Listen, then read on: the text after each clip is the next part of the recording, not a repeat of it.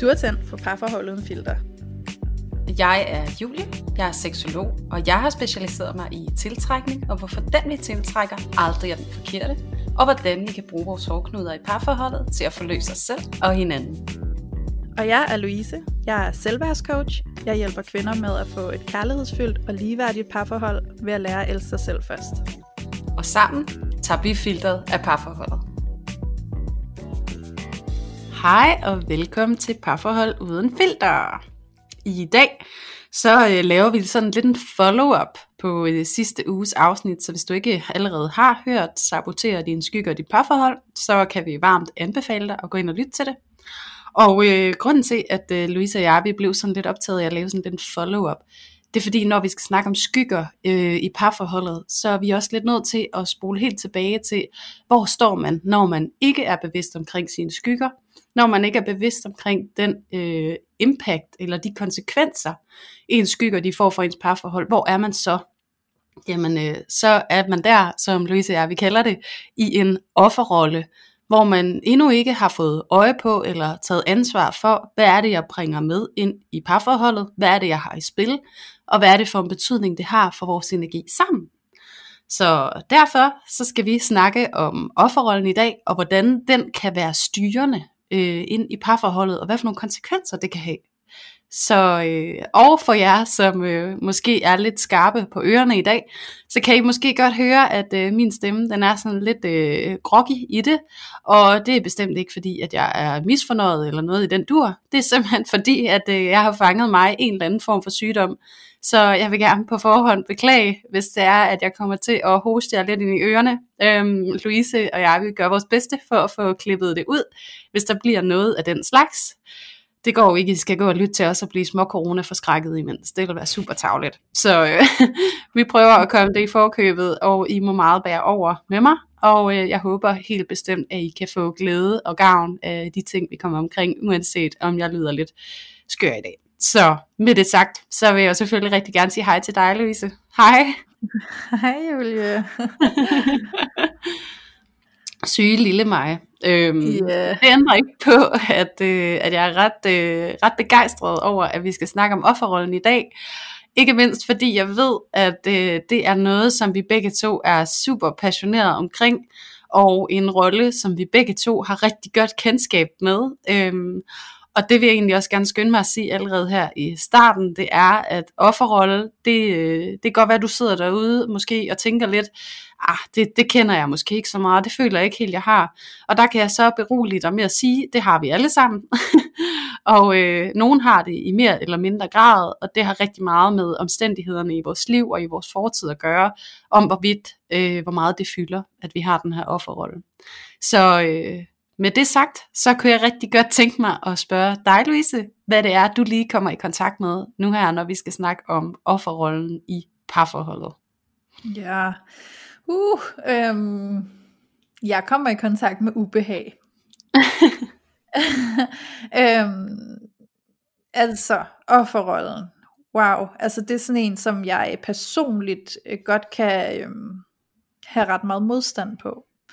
Så i virkeligheden så er offerrollen jo noget, som er altså noget, der eksisterer i os som individuelle menneske. Og øh, det betyder jo også, at det er en, vi møder i alle relationer omkring os, og ikke kun i vores parforhold. Øh, men, men jeg skal prøve at holde det inden for parforholdet, så vidt jeg kan. Men i hvert fald, så kan jeg mærke, at det er noget, jeg har en stor modstand på, og som jeg selv arbejder på, og, øh, at få givet lidt slip i den der modstand. Øh, men jeg har også selv båret en offerrolle ret kraftigt på et tidspunkt, og som Julie siger, så er offerrollen noget, som, som er en del af os som menneske, som fra tid til anden vil poppe op, og i virkeligheden så i mine øjne handler det rigtig meget om, hvordan vi så vælger at øh, håndtere den offerrolle, der engang imellem kommer til overfladen og lige siger hej. Mm. Øhm, så, så for mig handler det jo rigtig meget om, hvorvidt om man er ubevidst i sin offerrolle, eller om mm. man faktisk er bevidst om, når den banker på. Øh, fordi er du ubevidst i den, så får den bare lov til at, øh, altså at spire i fuld flor. Den får lov til at løbe sin egen gang, og øh, det er så der, hvor jeg får lidt modstand på den. Men kan du være bevidst om din offerrolle, så kan du også håndtere den med et ansvar. Og det, det, ja. det er sådan lidt det, jeg cater for, at vi lærer at gøre. Øh, fordi man kan sige, er du i en ubevidst offerrolle, og det bare får lov til at løbe amok, øh, så, så, er det, så er det typisk sådan, øh, åh, det lyder så hårdt det her, ikke? men så kunne du godt være lidt anstrengende at være sammen med. øhm, øhm, det ved jeg ikke, om du vil give mig ret i, Julie. Øh, jo.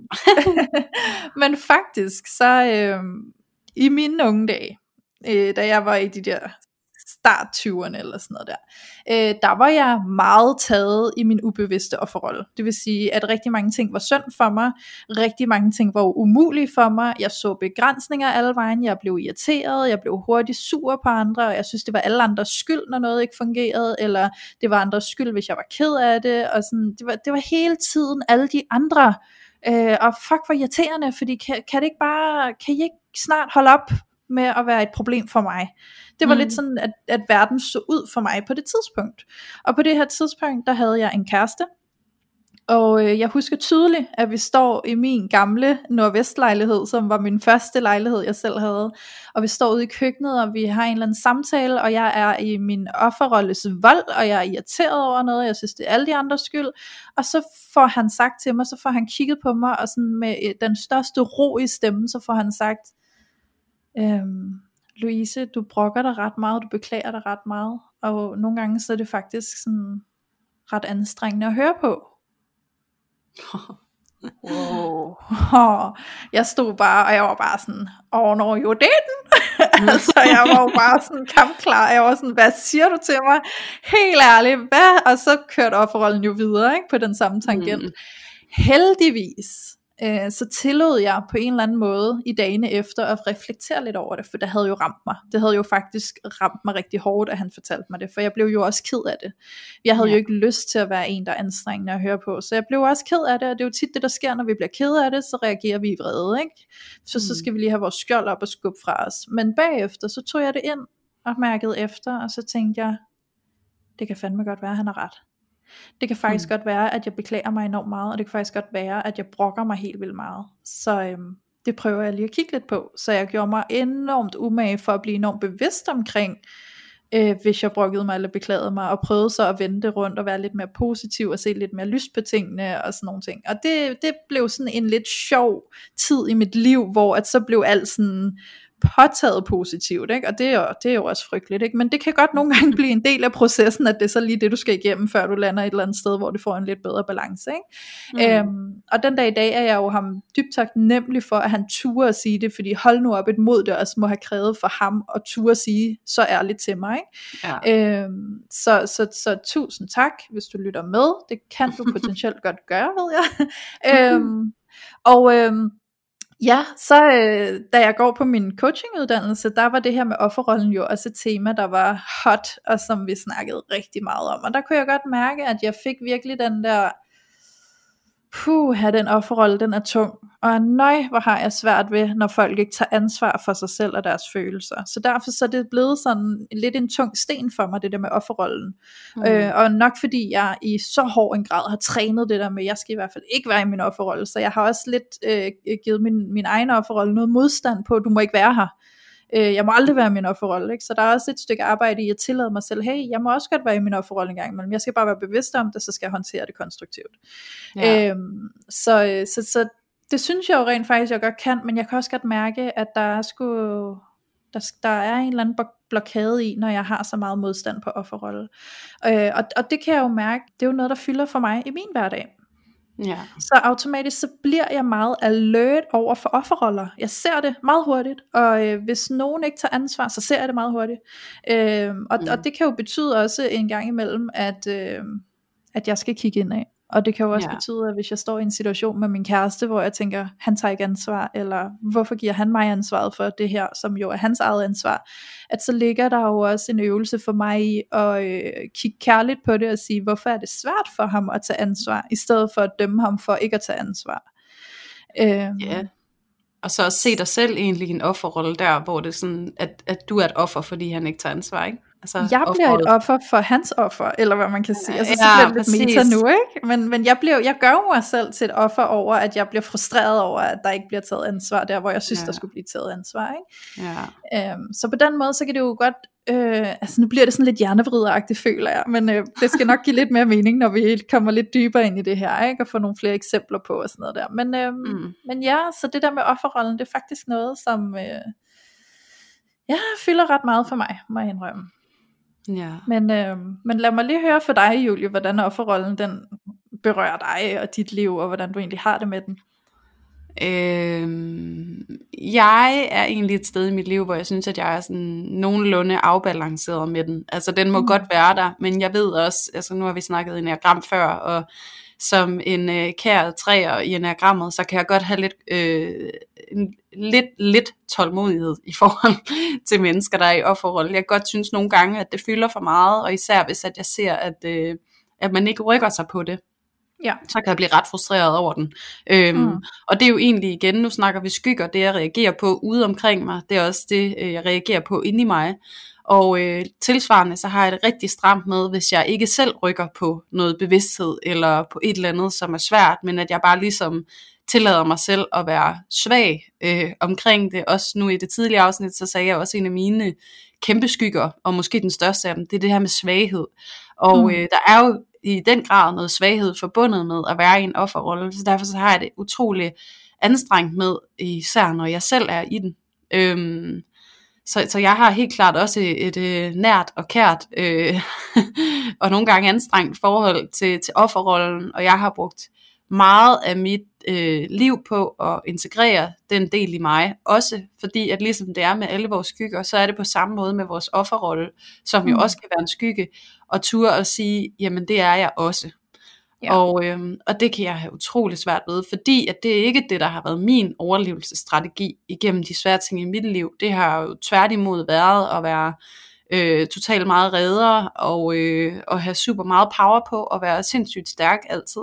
Så det der med at tillade sig selv at være et offer, det mm. er faktisk noget, jeg sådan nu først for alvor er begyndt stille og roligt at integrere øh, i mit liv, og, og så sent som for et par uger siden, jeg går jo i terapi, så øh, der sad jeg også med min terapeut, og, øh, og vi lukkede lidt op for det her, og der igen gik det op for mig, øh, hvor svært jeg kan have det ved at embrace øh, min offerrolle, eller den her øh, tilladelse til at være lille, og være sårbar, øh, og synes, at tingene kan være svære, og i den station, så gik det faktisk op for mig, at fordi jeg har det så svært med at tillade mig selv at være det her, så har jeg fuldstændig underkendt, øh, hvad kan man sige, øh, graden af, hvor svært det har været at være mig som barn, kvæg de ting, som jeg skulle igennem. Ikke? Mm. Så det der med, at man også undergraver sig selv, fordi man har så meget foragt for den her offerrolle, det, det kan jo egentlig godt få ret store konsekvenser, fordi at så går du også nogle gange med nogle ting, som kan være utrolig udfordrende og fuldstændig ubearbejdet. Ja. Øhm, og tilsvarende, så øh, går jeg og kaster med skygger øh, en masse på øh, alle dem, som jeg øh, kan se en offerrolle i, fordi at øh, det er meget nemmere end bare selv at tage hjem og eje, at jeg også er et offer nogle gange, og at det må jeg egentlig også godt være, og det må de også godt være. Så mm. øh, jeg tror måske noget, jeg kan høre, vi har til fælles, det er den her øh, store modstand på det at være et offer. Ja. Øhm, og det ved jeg ikke, om jeg har ikke noget belæg for at sige det, men jeg kunne forestille mig, at det faktisk er noget, som ofte gør sig gældende ved øh, nogle af de her brændte børn, øh, som, som vi to godt kan kategorisere os med. Øh, men at man måske har en tilbøjelighed til at gå i den ene eller den anden grøft, at enten så er man øh, mega offer, eller så bliver man sindssygt meget survivor, mm, og fuldstændig ja. foragt øh, for, for den anden del. Ikke? Så, så så på den måde, så kender jeg også godt offerrollen rigtig godt, og kan have utrolig meget modstand på den. Så jeg kan ja. helt klart godt tjekke ind i det, du siger, Louise. Og så noget, jeg tænker, at der måske er væsentligt, fordi at, at nu, øh, som vi to gør så tit, så sidder vi jo bare og snakker ind i noget, for vi har så pisse meget energi på det, og synes, det er så skide interessant. Men øh, jeg kunne godt tænke mig, at vi måske lige sådan prøver at åbne op for, hvad vil det sige at være et offer? sådan ja. ifølge dine termer. Hvordan vil du definere en offerrolle, og hvordan ser det ud, når man er i en offerrolle? Uh, wow. Shit, Julia, altså, fordi en offerrolle kan jo defineres på så mange måder, det kan jo se ud på så mange forskellige måder. Uh, men let's dig into it. Um, nu sagde du det jo selv lige før, det der med, at man ikke rykker på det, der ikke virker. Mm. Det for mig er at vedholde sig selv i sin offerrolle, så du kan, du kan fornemme, der er noget, der ikke spiller for mig, men jeg gør ikke noget ved det, jeg bliver bare ved med at beklage mig over det. Ja. Det er Hvad sådan kunne noget, det der være? Sådan helt lavpraktisk. Ja, så kunne det jo, altså, men, uha, øh, fordi, nu kommer der alle mulige andre ting ind i det også, ikke? Lad os Mm. nu antage, at du er i dit parforhold, og du er møghammerne træt af, at din partner altid gør det her, og så bliver du lidt et offer for sådan, det er bare typisk dig, at du altid gør det her, og det er meget irriterende, og hvorfor er det altid mig, der så skal rydde op, eller hvorfor er det så altid mig, der skal klare ærterne, eller øh, sådan et eller andet i den stil, og så bare bliver ved med at være i den der rille, hvor at, nej, er jeg også bare træt af min kæreste, der gør sådan her, gør sådan her, gør sådan her, men på intet tidspunkt gør du selv noget anderledes. På intet Mm. tidspunkt tager du hånd om det, tager ansvar for det, og prøver at skabe en forandring i det. Øh, du bliver bare ved med at være irriteret over det, og beklage dig over det. Så du bliver, Mm. altså, du øh, bevidst eller ubevidst vedholder dig selv i at være et offer over for det. Øhm, der kan jeg blive sådan lidt, "Mm, så må du gøre noget ved det. Altså jeg har jo meget den der, vi, vi kan jo acceptere det, så kan vi gøre noget ved det, eller også så kan vi forlade det. Mm. Øhm, og hvis vi ikke vælger nogen af de tre ting, så er vi et offer. Ja. Det er sådan lidt, jeg ser det, hvis man skulle trække det ud i helikopterperspektiv. Ikke? Mm. Øhm, offerrollen er jo også helt vildt meget det her, som vi har snakket om, Julie, med at give din partner ansvar for dine følelser. Ja. Du gør mig ked af det. Det er din skyld, at jeg er ked af det. Fordi du gør sådan der, så gør du mig ked af det. Så du er årsag til, at jeg er ked af det. Ja. Øhm, og, og det er jo virkelig at, at gå ind i sin offerrolle, fordi du kan ikke give din partner ansvar for dine følelser. Du Nej. kan give din partner ansvar for din partners handlinger, men hvordan den handling havner over i dig, og hvilke følelser det fremprovokerer i dig, det er i dig. Det har ikke noget med din partner at gøre, det har noget med dig at gøre. Og øh, for at gøre det meget tydeligt, så, så vil jeg supplere med, havde det nu været en anden person, din partner gjorde det overfor, så er det ikke sikkert, at den person var blevet ked af det. Nej. Så det er for at gøre det tydeligt, at det er din reaktion. Det er din. Du skal eje Ja. den. Du skal eje, at det kan godt være, at din handling, den trigger, at jeg bliver ked af det. Men det, at jeg bliver ked af det, det er en følelse, som jeg får. Det er en følelse, jeg vælger i gåsøjne. Det kan lyde helt provokerende at sige vælger. Men det er en følelse, jeg får. Og det er ikke andres ansvar end min. Mm. Eller end mit. Ja.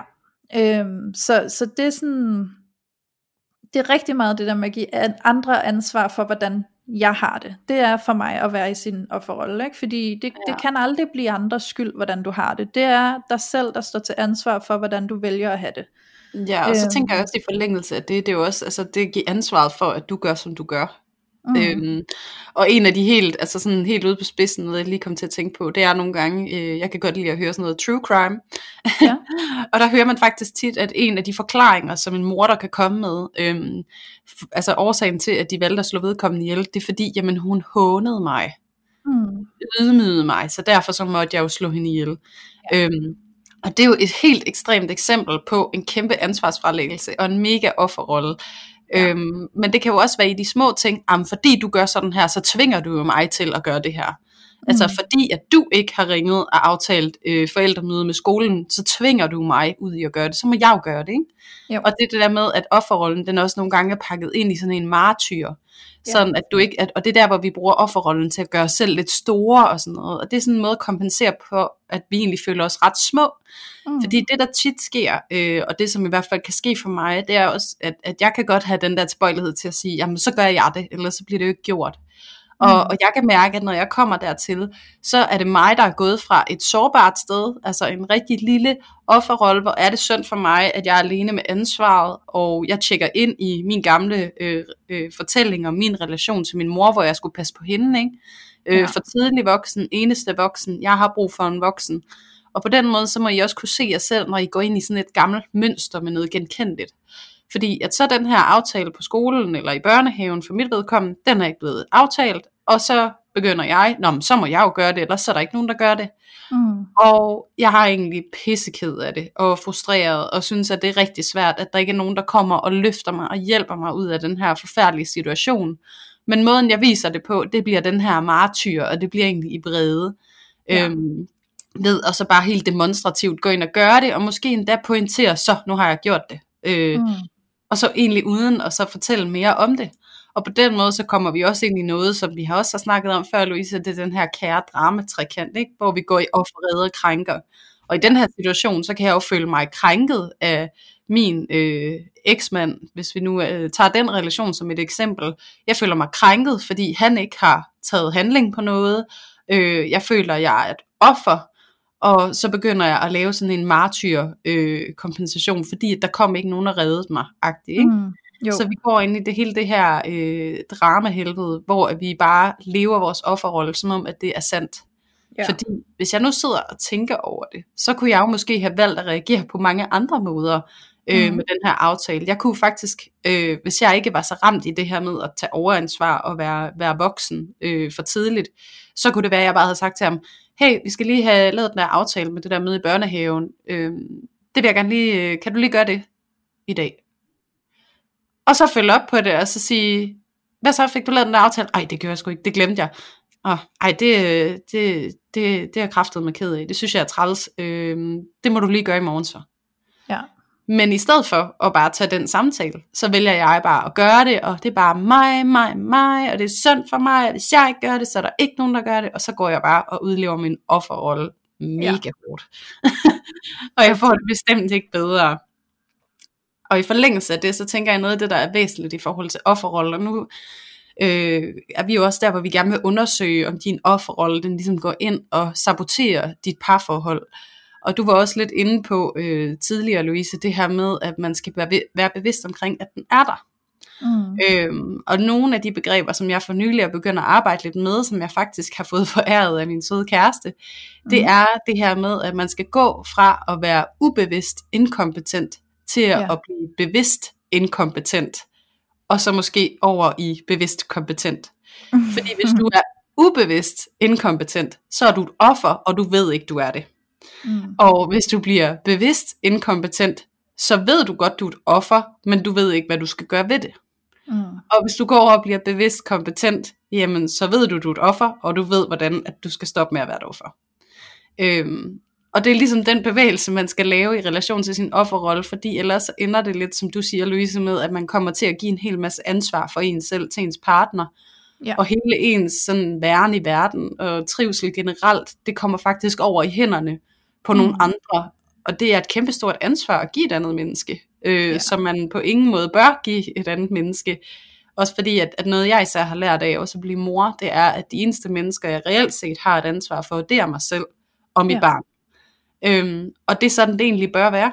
Så, så vi skal helt tilbage til at, at tage det ultimative ansvar for os selv, og det skal vi ikke gøre på sådan en hård og, øh, og nazi måde, men det skal vi gøre med utrolig meget øh, medfølelse og nænsomhed og mildhed omkring de steder, hvor vi ikke er blevet mødt øh, ja. af, af den der konstruktive voksne, som jo skal på en eller anden måde skal være med til at forme os sådan, at vi ikke sidder fast i en offerrolle. Ikke? Mm. Så, så det er hele den der bevægelse, man skal ind og have fat i. Ja, og jeg, øh, jeg synes egentlig også, at i, i noget af det, du sagde lige her til sidst, øh, så har jeg lyst til at tilføje, at der ligger faktisk også en enorm frihed i selv at tage ansvaret. Fordi smerten er stor, når andre har ansvar for, hvordan du har det. For det kan mm. du ikke kontrollere. Så det er meget smertefuldt hele tiden at afhænge af, at det er andre, øh, der står for, hvordan du har det. Men det at tage den hjem og tage ansvar for, hvordan du føler det, det er der en frihed i, fordi så er det inden for din kontrol. Og det er jo også det, det handler rigtig meget om, hvis vi vil noget med os selv.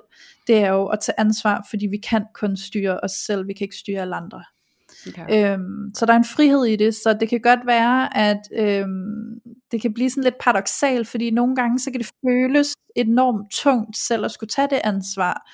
Øhm, og det føles umiddelbart nemmere bare at øh, lægge ansvaret over på andre og frelægge sig det ansvar. Men det er i virkeligheden ikke nemmere. Det er faktisk nemmere, når du finder vejen til selv at have det ansvar og tage det ansvar. Der er en mm. frihed. Øhm, og så, øh, så kom jeg også til at tænke på noget i forhold til, til det du sagde lige før Julie med at blive sådan lidt irriteret, sådan, Nå, fint, så gør jeg det bare selv, og så blive et offer på den måde. Der kunne jeg ikke lade være med at tænke på denne her silent treatment, som også er ret udbredt. Så når mm. vi bliver utilfredse, eller føler os såret, eller ramt, eller provokeret, eller et eller andet af vores kæreste, at så øh, i hvert fald for kvinder er det meget nærliggende at køre silent treatment. Øhm, silent treatment som i at så fryser jeg dig bare ude, jeg tiger stille, og så finder du nok selv ud af, at du har trådt forkert. Mm. Øhm, så er du altså også i dit offer, og det er ikke konstruktivt, fordi han, altså han, hvis du er kvinde, øh, kan ikke regne dig ud.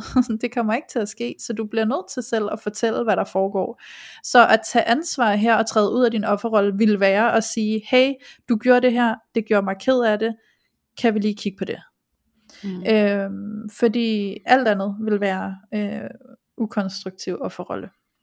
Øhm, og så snakker du om, Julie, det her med at dykke ind i sådan, jeg elsker jo, at du lige kommer på banen med den her bevidst, kompetent, ukompetent. Den er sådan lidt snørklet. Jeg tænker næsten, vi laver et lille opslag, hvor man kan se den, så giver det nok lidt bedre mening, hvis man ikke er bekendt ja. med den i forvejen. Og øh, fjerde og sidste step i den, som er det magiske step, det er jo så, når du kan blive ubevidst kompetent, når du har trænet øh, bevidst kompetent nok til, at nu mm. bliver det autopilot for dig med den nye konstruktive fasong. Øh, det er ret fint. Øh, og ja. det er jo noget, der tager tid, og noget, der kræver, at du virkelig giver en effort. Ikke? Ja. Øh, men jeg vil gerne øh, komme ind på noget her, fordi jeg har en lille øvelse til det her mm. med, hvordan kan vi træne og tage ansvar og gå ud af vores offerrolle. Og det er en øvelse, som jeg egentlig selv har trænet, øh, og som jeg må pusse min glorie og sige, at jeg selv fandt på på et tidspunkt i mit liv. Nå. øh, ja. Nå, men øh, så, nu taler jeg til dig, kære kvinde. Øhm, det kan også godt være, at du, kære mand, kan genkende det, men det ved jeg ikke, så nu taler jeg til kvinderne, fordi at det er der, jeg kommer fra. Og øh, så vil jeg tro, at du helt sikkert har været i et skænderi med din kæreste på et tidspunkt, eller en irriterende diskussion, og så ringer du til dine veninder, og så beklager du dig og siger, ej, det sagde mig også for dårligt, og så gjorde han det, og skal du lige høre, og simpelthen, og han gjorde mig så ked af det, og så sagde han det, hvad bilder han sig ind, og ej, det er også bare for dårligt. Altså sådan virkelig denne her klagesang om, hvor uretfærdigt din kæreste har behandlet dig i det her skænderi, og hvor forfærdeligt det er, og hvor meget du lige har brug for, at dine veninder anerkender, at det der også er for galt. Øh, og du selvfølgelig er offeret i det her, og du selvfølgelig er den, der er på den rette sti, og det selvfølgelig er ham, der skal gøre det godt, og det er ham, der har trådt forkert. Øhm, bare lige et øjeblik til at synke det ind og sige, har du, er du medskyldig? Fordi der ligger også noget i at turde sige, fuck ja, yeah, det gør jeg sgu også en gang imellem. Øhm, men det har jeg været stormester i. Jeg har virkelig været stormester i, at der gik ikke et øjeblik fra vi havde afsluttet vores skænderi og smækket med døren, til at jeg havde en veninde i røret og var i gang med at give ham skylden for det hele.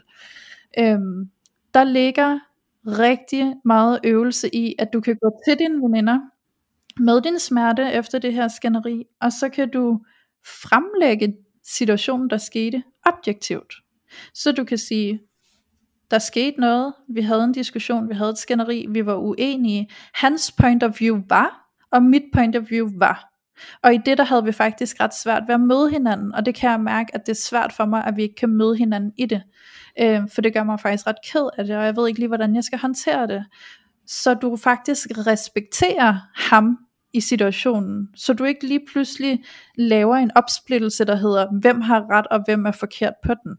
Hvem har skylden, hvem er uskyldig. Den laver du ikke længere. Men du respekterer, at der var en situation, I var uenige, og I begge to har været ramt i det her, så det har også været svært for ham, ligesom det har været svært for dig. Så du respekterer ham, og du respekterer dig selv. Det er selvrespekt, og det er respekt for ham. Og i det, der tager du ansvar for, at det der skete, det var svært, men du er ikke et offer for det. Hmm. Giver det mening, Julie? Det giver mega meget mening. Jeg, jeg ved synes, ikke, om det, det blev fint. særlig godt forklaret, men jeg håber, det giver mening. Jo, men det blev rigtig godt formuleret. Og så sidder jeg bare, jeg sidder og bliver så optaget af, at, at jeg efterhånden har mødt en del øhm, kvinder især, øh, som øh, bevidst kommer og taler med mig. Øhm, mm. Og det er simpelthen fordi, at de har en erfaring med, at hvis de ringer til deres veninder så bliver der bare skruet 100% op for, hvor er det også synd for dig, og hvor er han mm. også bare en idiot.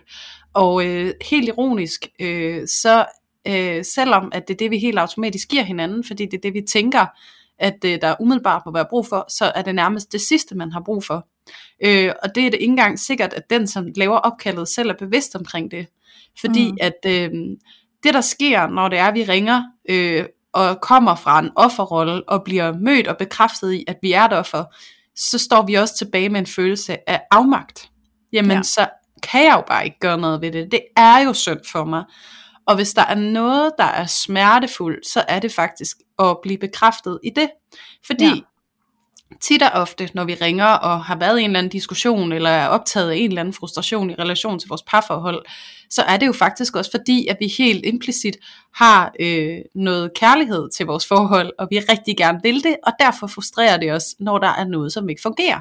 Ja. Og når vi så ringer og bliver mødt i, at vi er et offer, og det er synd for os, så bliver vi jo nærmest bekræftet i, at det her forhold, det fungerer ikke, og det dur ikke, og det er også bare synd for mig, og han er også bare en krænker. Og det kan jeg nærmest ikke gøre noget ved. Og det er utrolig smertefuldt, fordi at hvis vi skal vende tilbage til den der underliggende intention og længsel, der ligger i, at frustrationen opstår i første omgang, så er det jo, at man jo gerne vil have ens forhold til at fungere.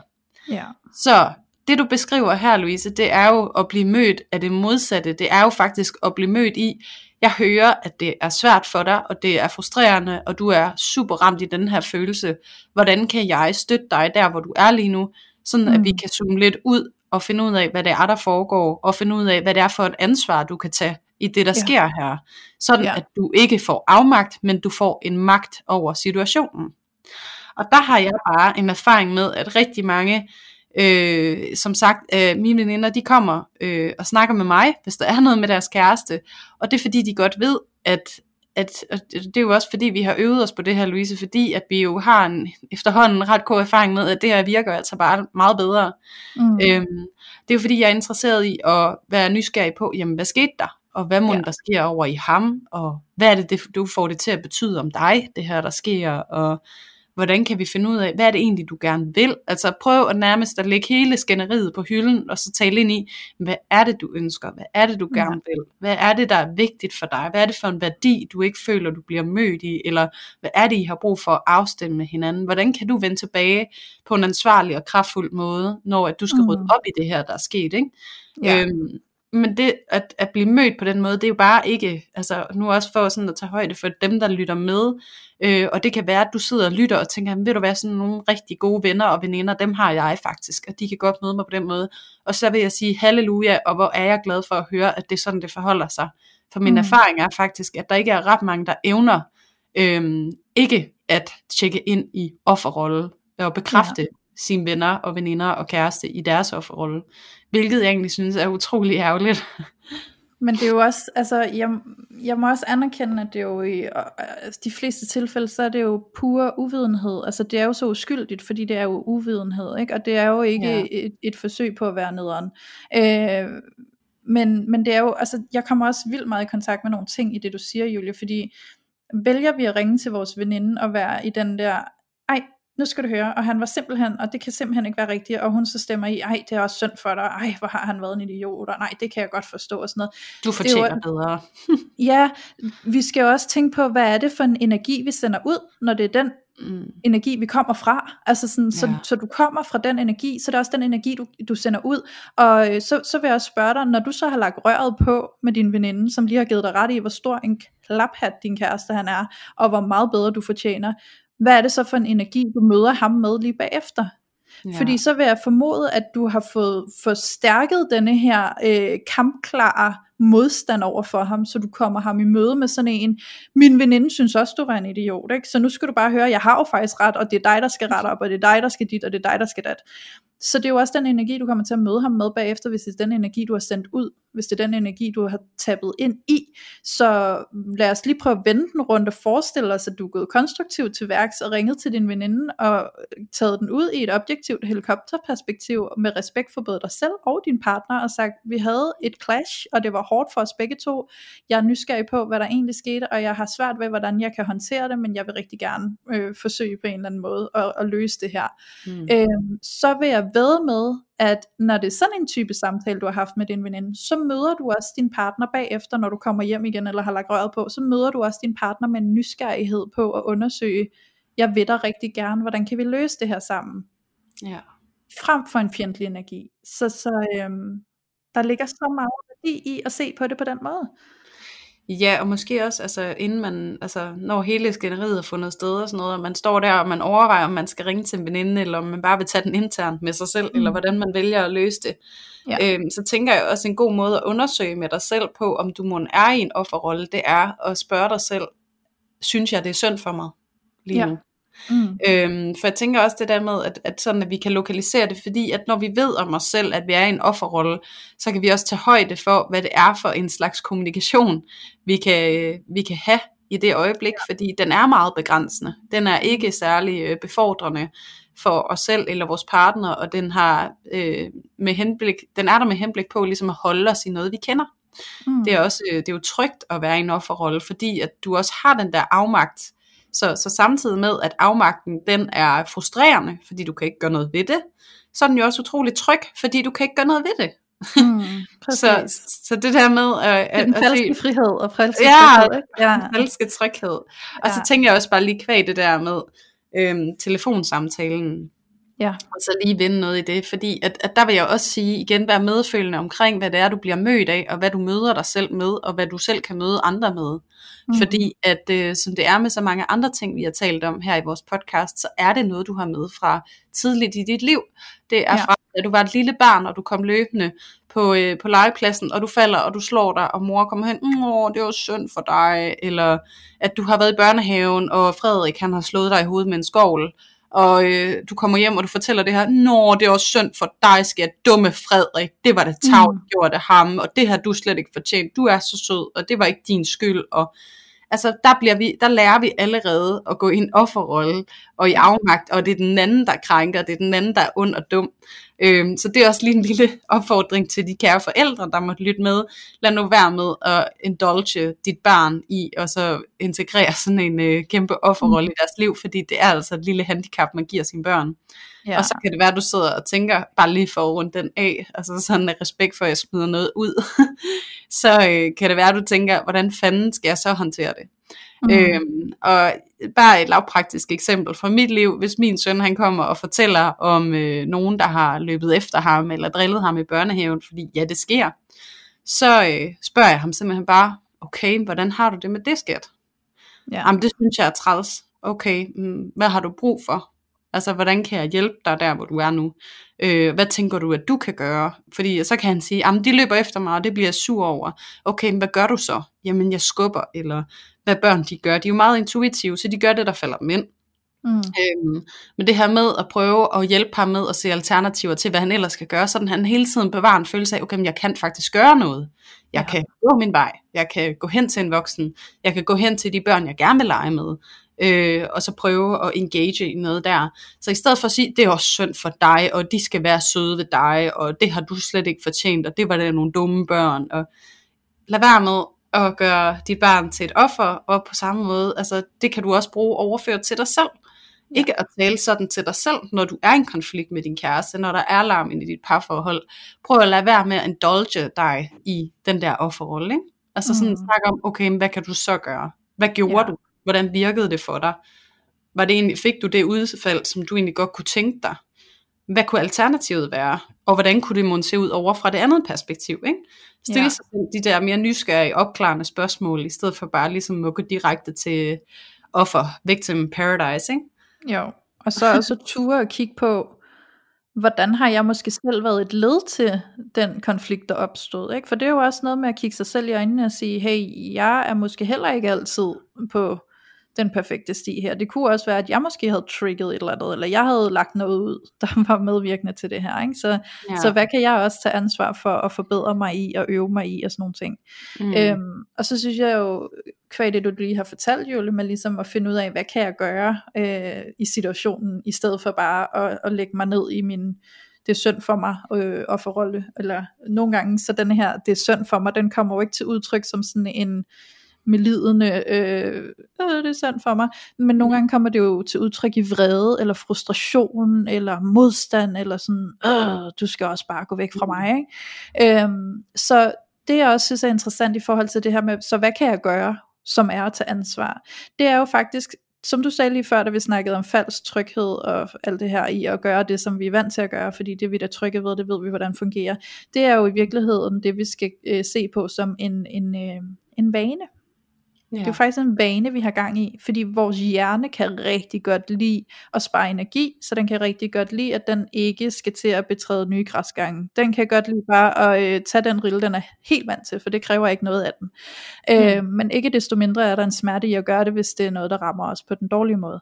Så at, at bryde den vane der, den cirkel der, vi har gang i, hvor at okay, nu sagde han det, og det har han jo sagt før, og så bliver jeg ked af det, og så bliver jeg vred, men så bliver han i forsvar, og så kører vi, for så ved jeg præcis, hvordan det her skal udspille sig, og så gør vi bare det igen og igen og igen. Men til slut så fortæller jeg også lige, hvor træt af jeg er i øvrigt er, at det altid er sådan her. Ikke? Men, øh, men jeg gør heller ikke noget anderledes selv, så i virkeligheden har jeg jo ikke taget ansvar for at prøve at skabe en forandring i det. Så det er jo også at kigge på, okay, den følelse jeg oplever i det der sker, hvad bliver den trigget af? Den bliver trigget af, når han siger sådan. Fordi når han siger sådan, så får jeg det til at betyde sådan her, og så bliver jeg ked af det. Og når jeg bliver ked af det, så siger jeg det her, eller så gør jeg det her, og så sker der det der. Hmm. Så det et eller andet tidspunkt i den her cirkel, der skal du sætte en kæp i hjulet. Det vil sige, at du skal gøre noget andet end det du plejer. Så hvis du plejer at sige noget, noget relativt specifikt, det kan være, det kommer i lidt forskellige afskygninger, men det er principielt det samme, du siger. Ikke? Mm. Øh, så stop med at sige det du skal tage nogle dybe indåndinger, inden du siger noget, og så skal du lige prøve at sige noget andet. Fordi så laver du et brud i cyklen, og jo flere gange du gør det, og jo mere du øver dig på det, så kan du begynde at skabe noget nyt, skabe en forandring, og finde ud af, hvordan kan jeg gå mere konstruktivt til værks i den cyklus, der opstår, når der er trigger, øh, en trigger, der går af. Ikke? Ja. Ja. Øhm, så det kræver altså, det kræver arbejde, og det kræver hårdt arbejde, og det kræver, at du øh, lægger din energi i det, øh, hvis du gerne vil forandre på det her. Men, øh, men det handler også sindssygt meget om bevidsthedsarbejde, så øv dig i din bevidsthed, træn dig selv i at blive opmærksom på, hvad er det egentlig, der sker med mig? Hvad er det for nogle følelser, der kommer? Hvorfor får jeg den her følelse? Hmm. Øv dig i at blive så opmærksom, fordi den opmærksomhed på dig selv, det er det første skridt overhovedet til at kunne forandre det, der er ubevidst for dig. Ja, og som du også øh, siger, Louise, det her med, at hvad det, altså jeg vil gerne blive lidt tilbage til det her med, hvad er det, du sender ud, ikke? Altså hvad er det for jo. en energi, du møder dem ja. omkring dig med. Øhm, og også lidt som en reference tilbage til, til sabotere dine skygger, dit parforhold, det er altså, at øh, de behandler dig, som du behandler dig. Ja. Øhm, og derfor så, det, det er jo også bare sådan, og det er så sandt, som det er sagt, ikke? Altså, det, du er nødt til sådan at prøve at gå ind og være lidt mere nysgerrig på dig, og måske også, øh, når du er i sådan en reaktion, og du oplever, at du ikke bliver set, hørt og anerkendt, eller lyttet til, så prøv mm. måske lige at så reflektere et, et, et lidt dybere ind i dig selv, og mærke efter, hvordan møder jeg mig selv i de her situationer. Er jeg, ja. nysgerrig? Har jeg, er jeg nysgerrig på at møde og se og anerkende mig selv, når jeg har det sådan her? Også lidt tilbage til noget af det, vi snakker om i starten, Louise. Hvor glad er jeg for min egen offerrolle? Hvor integreret mm. er jeg med min egen offerrolle? Ikke? Er jeg derover, hvor at jeg er ubevidst øh, kompetent, ikke? eller ja. øh, bevidst øh, kompetent? Hvor ja. er jeg henne med det på den der, hvis vi skal bruge det som målestokken, ikke? Fordi mm. at, at jeg kan jo godt nogle gange, øh, hvis jeg nu bare skal lige bruge mig selv og være 100% hudløst ærlig, så øh, kan jeg godt øh, nogle gange dømme min kæreste for ikke se og høre og anerkende mig, øh, og rumme mig, og ligesom give mig plads til at være, som jeg er. Og der har jeg så bare måttet sande op til flere gange, at, at jeg er nødt til lige at tage kigget indad, og så lige sige, jamen, er jeg overhovedet selv i stand til at gøre det? Ja. Og der må jeg så bare erkende blankt øh, gang på gang, så jeg er nødt til at være ærlig over for mig selv og sige, nej, jeg kan ikke altid øh, anerkende og rumme og, øh, og give mig selv plads, fordi at det ikke er alt, hvad jeg kan lide. Altså, jeg kan mm. ikke tillade mig selv at være et offer, for eksempel. Jeg kan ikke tillade mig selv at være svag. Øh, mm. de, de her skyggesider, som jeg endnu ikke har integreret, dem har jeg selv svært ved at give plads til. Så hvordan skulle ja. jeg kunne forvente andet af mine omgivelser? Øh, fordi at det er jo simpelthen, vi er jo bare spejle over for hinanden. Og ja. som vi også har nævnt i tidligere afsnit, så er vores øh, søde partner jo bare en katalysator. For mm. det lort, vi ikke selv har styr på, ikke? Ja, så præcis. det der med også nogle gange, når du står i din offerrolle og prøver at kalde din partner op, så prøv lige at være ærlig med dig selv. Men kan jeg overhovedet rumme mig selv, der hvor jeg ja. er lige nu? Ja. Fordi at så kan du ikke forvente det hinanden, hvis du ikke selv Nej. kan. Nej, men du har helt ret, Julie. Jeg synes, det er så vigtigt det her med, at de behandler dig, som du behandler dig. Øhm, fordi det er jo også, altså, det her opråb på sådan, du respekterer mig ikke. Nå okay, men respekterer du dig selv? Fordi ja. hvad du viser andre, er jo også det, du tillader andre. Øhm, og, og for sådan at skære det sådan helt ud i pap, så vil jeg næsten sige, at for mig bliver det meget tydeligt, når jeg kigger på, okay, jeg har en kreds af veninder. De veninder ser jeg med forskellige øjne, og de veninder har jo ligesom deres egen karakter. Så jeg har eksempelvis en veninde, som er øh, sådan enormt øh, respektfuld over for sig selv. Hun sætter sig selv i respekt. Så jeg behandler hende med enormt meget respekt. Men jeg har også veninder, som ikke behandler sig selv med respekt, og som hurtigt bliver den der, det kan jeg da godt, okay, så gør jeg det, nå ja, jamen, det kan vi godt, og sådan, som ikke står op for sig selv, men egentlig skubber sig selv til side, og skubber sin egen behov til side, og bare springer til, og sådan, okay, det kan vi godt, og sådan noget. Så er det automatisk også det, jeg forventer, at hun kan give mig. Jeg forventer, mm. at hun kan tilsidesætte sig selv for mig, eller for os, eller for det vi skal, fordi det er det, hun viser mig, at hun gør. Men det vil jeg aldrig forvente af hende, som sætter sig selv enormt meget i respekt. Der, vil jeg, der, der kommer jeg helt automatisk til at have den der sådan, okay, jeg respekterer dig, jeg respekterer din tid og sådan noget. Ikke? Og, og det er ikke noget at gøre med at være nederen eller ej. Det er bare noget at gøre med, at du viser mig, øh, du viser mig dig. Og jeg kommer automatisk til at behandle dig, som du behandler dig selv. Mm. Fordi det, det ligger bare i vores natur. Så det, jeg håber det bare sådan gav et ret godt billede på, nogle gange kan det være svært at se det i os selv, men hvis vi så kigger på andre, så kig på din omgangskreds, du har helt sikkert nogen, hvor du tænker, hende der, der kan jeg godt mærke, at jeg kommer i respekt, når jeg står over for hende, men hende her, not so much. Ja. Øhm, og det er altså fordi, det er sådan, de behandler sig selv, det er sådan, de viser sig selv. Og det kommer mm. til at afspejle, hvordan du også ser dem. Så det er det samme med dig, altså udad til den energi, du selv sender ud. Så når du træder i respekt for dig selv, så vil andre se det. Men når du ikke gør, så ser de også, at du ikke gør. Og ja. det gælder jo også i dit parforhold mellem dig og din partner. Mm. Og så leder det mig næsten, eller i hvert fald har jeg i hvert fald noget andet, jeg også godt lige vil have på banen her. Øhm, for det leder mig bare lidt over i det der med, hvad vi forventer af vores partner, hvordan vi forventer, de skal behandle os. Øh, og, og simpelthen øh, ikke tage ansvar for, at det ikke er deres ansvar, hvordan vi gerne vil fyldes ud af dem. Øhm, så det blev måske lidt rodet. Jeg prøver lige at forklare det på den måde. Men vi kan jo godt gå ind i et parforhold med en idé om, så nu får jeg en partner, og så skal han eller hun udfylde det her i mig. Så nu skal øh, min partner sørge for, at jeg føler mig elsket, og min partner skal sørge for, at jeg er glad, og min partner skal jo selvfølgelig gøre det her, og skal gøre det her, og det er de her forventninger, jeg har til dig, når du kommer ind i mit liv. Fordi mm. nu fylder du noget ud i mig. Og det har vi snakket om før, Julie, det der med at have den der checkliste, ikke? altså den, den ja. der liste med kriterier til vores partner. Og, og lige mm. der, der, øhm, der, der går vi desværre også ind i et offer, fordi der er noget, vi ikke er villige til selv at tage ansvar for at fylde ud i os selv. Så nu har vi en forventning om, at vi kan erhverve os en partner, der så fylder det ud i os. Og når ja. han så ikke gør det, så er der ballade, ikke? Fordi så har du ikke levet op til mine forventninger, eller mine kriterier, eller hvad man skal sige, for nogle ting, som jeg ikke selv vil fylde ud i mig selv. Ja. Jeg ved ikke, om det giver mening, fordi der er også en forskel på, selvfølgelig er der visse ting, vi godt kan forvente. Mm. Som vi måske kan have snakket om og have forventningsafstemt og sådan nogle ting. Men de her grundlæggende ting med, at nu er du min kæreste, så du skal sørge for, at jeg føler mig elsket, og at jeg er glad og sådan nogle ting, det er desværre ikke din partners ansvar. Det er dit mm. ansvar. Du er nødt til at betragte din partner som en bonus i dit liv, at din partner og dig, I er gået sammen, fordi I nyder hinandens selskab, og I er her for at hygge jer sammen. Men det er desværre heller ikke hverken dit eller øh, din partners ansvar at gøre hinanden opfyldte på at føle sig elsket og gode nok. Det skal du udfylde i dig selv. Og så kan du bare øh, tage for dig af retterne for alt det bonus, du så får fra din partner, ud over det. Ja. Ja. Jeg synes, det giver mega god mening. Og jeg, jeg sidder bare og tænker sådan, okay, hvordan kan jeg relatere det tilbage til mig selv? Og jeg kan godt mærke, at, at og det har I også hørt mig sige nogle gange efterhånden øh, i det her mm. afsnit, og måske også i tidligere, det her med at føle sig set og hørt og anerkendt. Mm. Øhm, det har ikke fyldt ret meget øh, i min opvækst, og det har der været kæmpe meget mangel på for mit vedkommende. Og jeg kan godt mærke, at det er øh, især øh, i det sted, at jeg går i en offerrolle. Øh, det er når jeg ikke føler mig set, hørt og anerkendt af min partner. Ja. Øhm, og en anden måde, jeg også ved, at det er noget af det, som jeg forventer af ham på, det er, fordi det er noget, jeg har utrolig svært ved at bede om.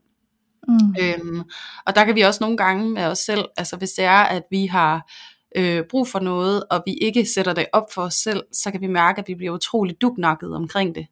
Jeg har rigtig svært ved at sige til min partner, hey, jeg har noget, som er pissevigtigt for mig, og jeg vil bare så gerne dele det med dig. Det betyder virkelig meget for mig. Vil du det? Ja. Ja. Øhm, det er nærmest umuligt for mig at få over mine læber. Øh, I stedet for så går jeg og håber lidt, at han Mm. øh, tager sig tid til, eller spørger ind til mig, fordi at det ikke er noget, jeg magter at løfte selv. Øhm, og sådan har det i hvert fald været i lang tid. Sådan er det til stadigvis nogle gange, fordi det her med offerrollen, det er altså også et spørgsmål om, hvor er du i din egen energi? Er du meget stresset og sådan noget, så er der måske mere offerrolle, end hvad der normalvis er. Så også lige være overbærende med, hvor er du i dit liv, og hvad er det, der presser dig? Ja. Øhm, men, men jeg kan mærke, at jeg har et kæmpe stykke arbejde i det her med at, at så skabe et space, hvor at jeg ser og hører og anerkender mig selv, Mm. øhm, for at jeg også kan skabe det rum sammen med min partner. Men det der med, det starter med mig, det starter faktisk med, at jeg selv er villig til at se og høre og anerkende mig, mm. øh, og give mig selv plads og tid, øhm, og være med det, der er, fordi det, er måske ikke, det har jeg måske ikke været så glad for, og det har jeg faktisk haft rigtig svært ved at få øje på. Ja. Øhm, så det der med at, øh, at skabe det for dig selv, før at øh, du kan forvente det af, af din partner, eller at det skal ske med din partner, det, Mm. det er altså ret væsentligt, fordi ellers så bliver det sådan noget med, at du spørger aldrig ind til mig, og det er også synd for mig, og jeg har også i, faktisk i et tidligere afsnit så refereret lidt til det her, hvor jeg har sagt til min kæreste, at jeg havde et behov for, at han spurgte mere ind til mig, og det mm. relaterer sig jo faktisk til præcis det samme i mig, men det der med, at jeg også godt ved, en ting er, at jeg fortæller ham, hvad jeg har brug for, en anden ting er, at jeg også selv begynder at rykke på det, ikke? Jo. Øhm, og, og give det noget opmærksomhed, give det noget kærlighed, og ikke synes, at han er en krænker, øh, fordi han ikke spørger ind til mig, og at jeg er et offer.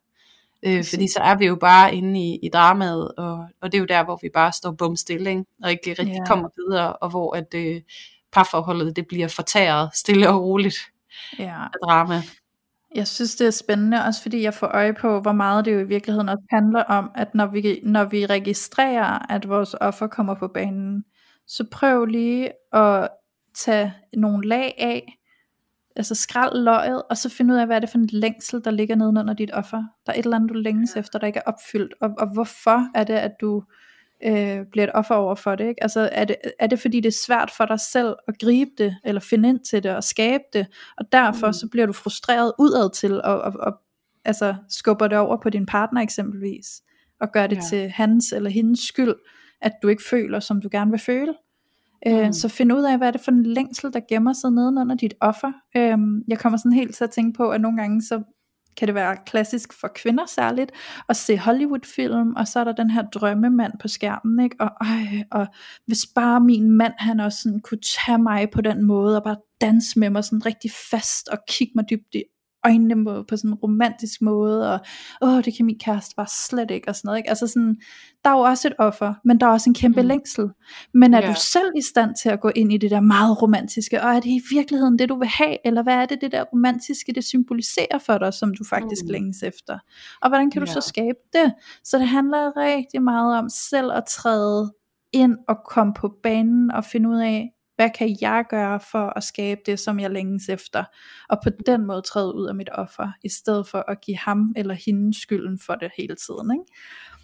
Ja. Ja. Ej, det var fint. Det synes jeg, det er en god afslutning. det var en god afslutning. Ja. Yeah. Ja, det var rigtig fint. Fordi du har bare så ret. Jamen altså, jeg kunne bare lige mærke, den kom, den kom til mig, den der. Men øh, jeg føler mig sådan helt udmattet lige nu, Julie. Det gør jeg nogle gange, når vi har indspillet nogle af de her afsnit, hvor jeg virkelig kan mærke sådan, så nu er der altså gods. Ja. Ja. Og så måske Ja. også forbundet med, at jeg er lidt syg. Jeg har virkelig, øh, yeah.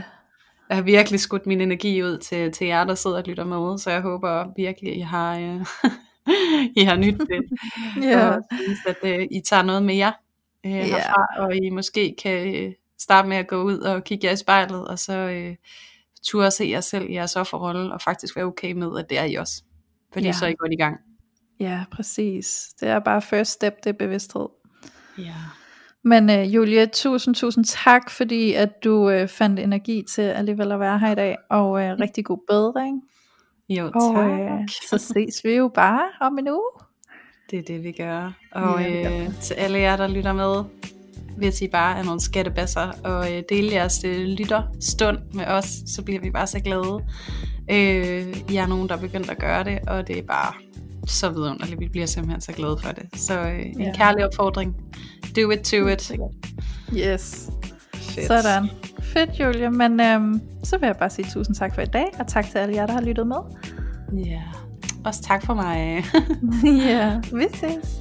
det gør vi. Hej. Hej.